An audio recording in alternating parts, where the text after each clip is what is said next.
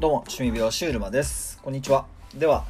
えー、ボリュームご美容師の新しい今日のテーマ、美容師の新しい価値の作り方という内容で、えー、趣味美容師オンライン美容専門学校の講義進めていきたいと思います。はい、ということで早速画面共有ですね、画面共有をさせていただきたいと思います。えー、今日のテーマは美容師の新しい価値の作り方ですね。美容師の新しい価値の作り方ということでやっていきたいと思います。あ、ごめんなさい、まだねちょっと使いこなせてないっていうところがあるんですけれども、えーとですねはい、ではこれ、あ、その前にですね、ごめんなさい、えっと趣味美容師オンラインの方では家族の時間とサロンの売り上げどちらも増やしていく働き方というものを提案しておりますので、こちらの、えー、キューアール コードまたは趣味美容師 .com の方からチェックしていただけると嬉しく思います。それでは、えー、やっていきたいと思います。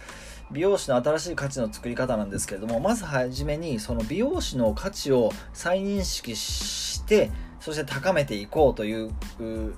ー、何でしょうか、思いがあります。で、それはどういうことかと言いますと、長い時間を、うん、要するに長い時間をかけて習得してきた、あ、いわばまあ技術ですよね。この美容師の今までの商品っていうのはやっぱり技術だと思うんですよね。その長い時間をかけて習得してきた技術を技術技術を持つ、えー、技術を持つこの仕事はあ美容師のことですね。この仕事というのは美容師のことです。この仕事は、えー、もっと価値があっていいと思っています。もっと価値があっていいんじゃないかなって思うんですね。美容師として、えー、何でしょうかね。もっと世の中に、えー、価値をこう提供しているはずなんですけれども、えー、例えばカットの価格とかあ単価とかそういった部分に反映 し, しきってないと言いますか、なんとなく僕はそういうふうに感じるので、あのー、そういった意味でまずは美容師の価値を、新しい価値を作りたいんですけれども、その前に今現在の自分が美容師としての自分の価値っていうものを再認識する必要があるなというふうに思うんですね。えー、なのでこれまで本当に長い時間をかけてそのハサミを使えるようになって、まあ、ハサミだけには限らず、えー、技術というものを習得してきて、えー、修行してきて鍛錬してきて、えー、何, 何度反復練習をしてきて身につけたかわからないこの技術っていうものはもっと価値があるんじゃないかなというふうに思うんですね。で、ですので美容師としてしてきたこと、美容師としてこれまでにしてきたこと、そして今今の時点でこのできることっていうのをやっぱり見直す必要があるなと思うんですね。何か新しいものをやっぱり作っていこうとした時っていうのは、まずその今を見直すというか、今現在の自分のスキルであったり、自分ができることであったり、自分がまあこれまでしてきたことであったり、そういったものの中から、えー、新しいものにこう価値をずらしていくっていうことをするしたいので、えー、まずはじゃあ何が今自分の価値なのか、えー、美容師として何があ何をしてきたのか、そして何ができているのかっていうのをやっぱり今一度こう再確認するっていうことが非常に重要だなっていうのを感じております。で、まあ、それを経てですね、それを経て次っていうのがこの対局を見ようっていうことなんですけど、最初は美容師の現在のその価値をさ美容師としての価値というものを、えー、再確認するっていうことがすごく、えー、今の自分の現在地っていうものをこう明確にしてくれるので、えー、やっぱりそれがすごく必要じゃないかなと思います。で、それをさらに今後は高めていくってこともまた必要だと思うんですが、まずは現状把握ですよね。現状把握、美容師としての価値の現状把握、そしてその次がこの対局を見ようという、えー、メッセージといいますか、まあ、提案といいますか、キーワードがあるなと思っていて、でこれはどういうことかと言いますと、すでにあのすでに多様化してきた多様化している時代だったと思うんですが、このにせんにじゅうねんが明けた時点ですでに多様化した時代だったにもかかわらず、この半年間というものでその、えー、ウイルスによって時代というものがさらに、えー、その変化の速度が加速したというふうに感じるんですよね。ですからすでに多様化していた時代の中で、えー、さらに時代が変化したということですね。時代の中でさらにウイルスによって変化した、えー、さらにこれからここからじゅうねんですね、大きく変化していくだろうというふうに、えー、僕自身感じています。日々感じているんですけれども、それじゃあなぜそう感じるのか、特にこのじゅうねんでというところがすごく大きいと思うんですけれども、今からさらににせんさんじゅうねんにかけてものすごい大きな変化がやっぱりこれから、えー、この日本ではあるというふうに感じているんですが、その理由の一つとしてはこのにせんさんじゅうねん問題ですよね。えー、超高齢化社会に、まあ、もうなすでになってますけれども、えー、じゅうねんごにはろくじゅうごさいのご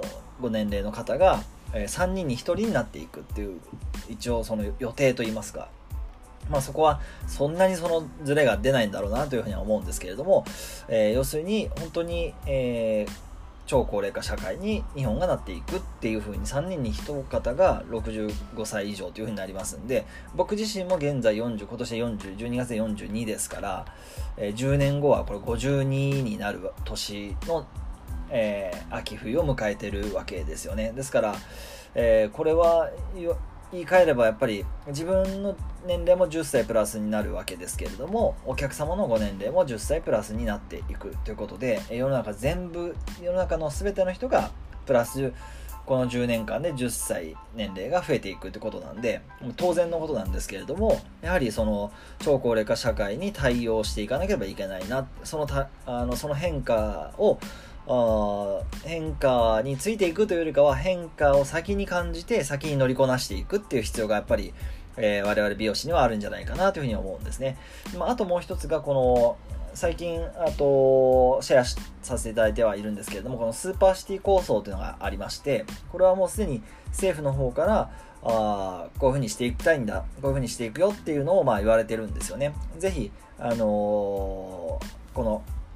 スーパーシティっていう風に検索いただくとチェックできると思いますんで、あの内閣府が出してる ピーディーエフ がもうあるんですよね。 ピーディーエフ があ ピーディーエフ ですね、ごめんなさい、 ピービー になっちゃいましたね。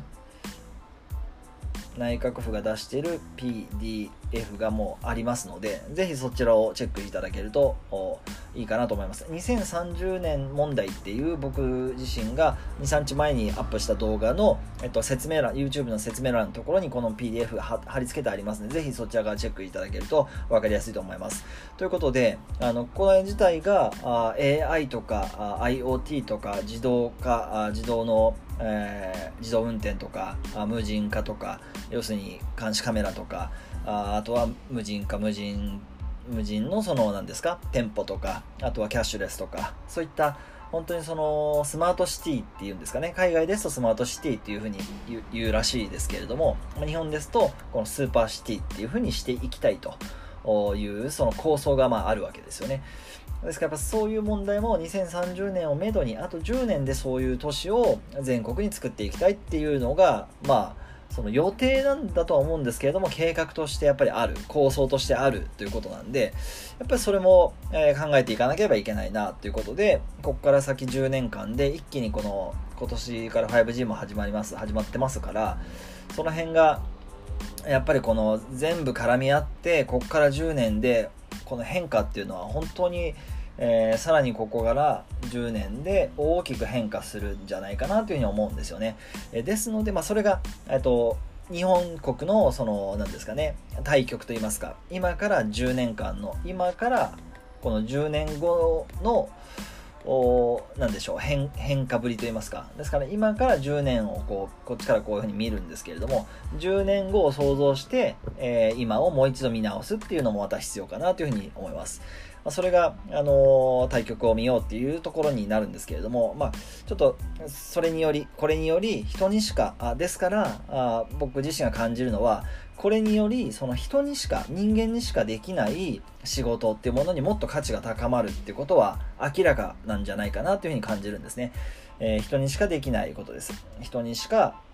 その エーアイ とかあなんですかね、えー、機械ロボットにはできないこと、人にしかできない仕事というものにもっと価値が高まるっていうのはあ明らかですよね。やっぱその場面が減っていくわけですから、希少性があ黙ってても上がっていくということですので明らかです。であるならば、その美容師として、我々美容師として、えー、そして美容師という着ぐるみを脱いだ人として、えー、自分にしかできないことっていうものをさらに増やしていく、必要があると思うし、えー、それをさらに発信していく必要があると思うんですね。えー、やっぱり、えっと、発信というものを、まあ、何が発信というかはそれぞれなんですけれども、えっと、少なからず自分からあ何かを生み出していく、自分から何かを発言して発言なのかそれは書くのか分かんないんですけれども、えー、自分を発信源にしていかなければ、その自分の存在、そしてましてはそのサロンの存在、自分がここにいるよ、自分のサロンがここにあるよってことを、えー、世の中にやっぱり伝えていく必要っていうのがものすごいこれから今後さらに出てくるんじゃないかなというふうに思ってます。ということで、自分にしかできないことを増やし、そして発信していくことが、これから今からじゅうねんかん、さらにはそこから先の、えー、さらに多様化する、さらに今よりも多様化する変化の時代での中でも、その エーアイ にとって変わられない新しい仕事ですよね。新しい仕事、かっこ新しい価値、それが人としての価値なのか、美容師としての価値なのか、サロンとしての価値なのかはそれぞれなんですけれども、 エーアイ にはあ補えない部分を、その美容師として、そして人として、自分として、えー、作っていく必要があるよねっていうふうに思うんですね。えー、それこそが、えー、っとその何ですかね、えー、クリエイティブというか、あ人の人のその想像力を使ってしかできないことを美容師としての仕事にこう置き換えていく必要っていうのがすごくあるなっていうのをものすごく感じます。ということで、対局を見ることで、えー、新しいその自分の価値というものを作っていく必要があるなっていうふうに感じます。で、さんばんめのキーワードなんですけれども、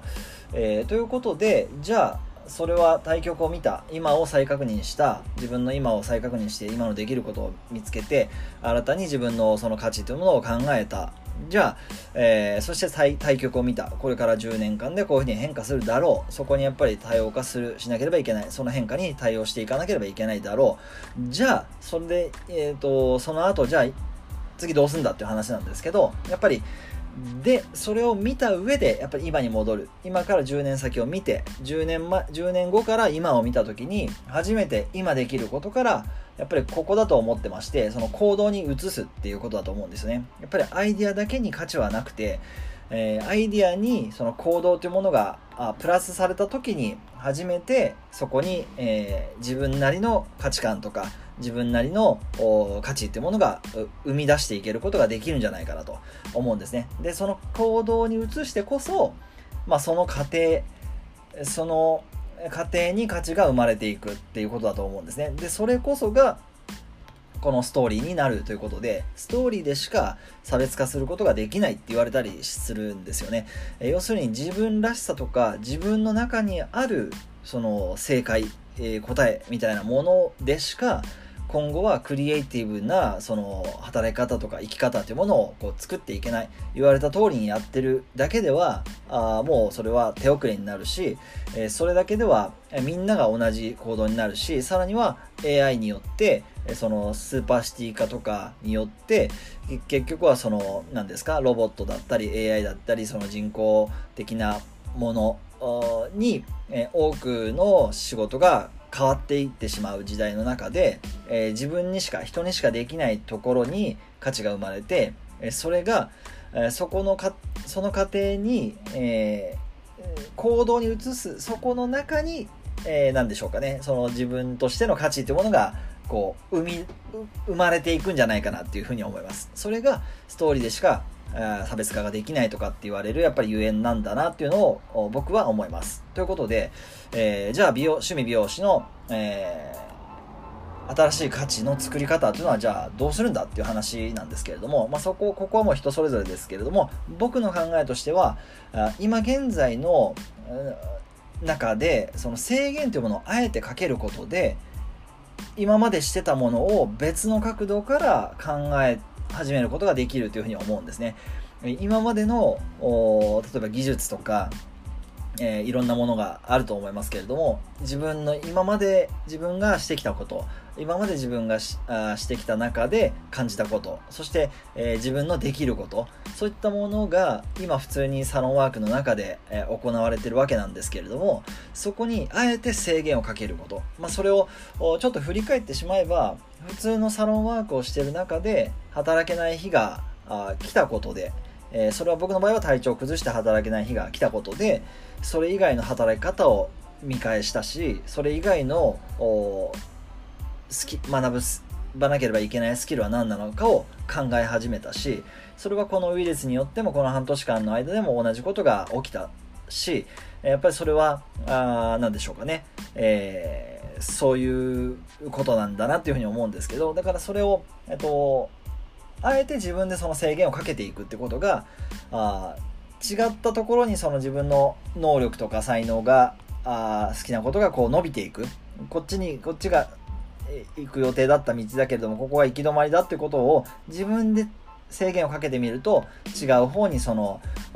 自分の何かが変形していくというか、それこそがまさに多様化する変化の時代をこう生き抜くために自分に必要なことがあなんだろうと、そういうことをまあ生み出して、そこから実践に移していくってことが、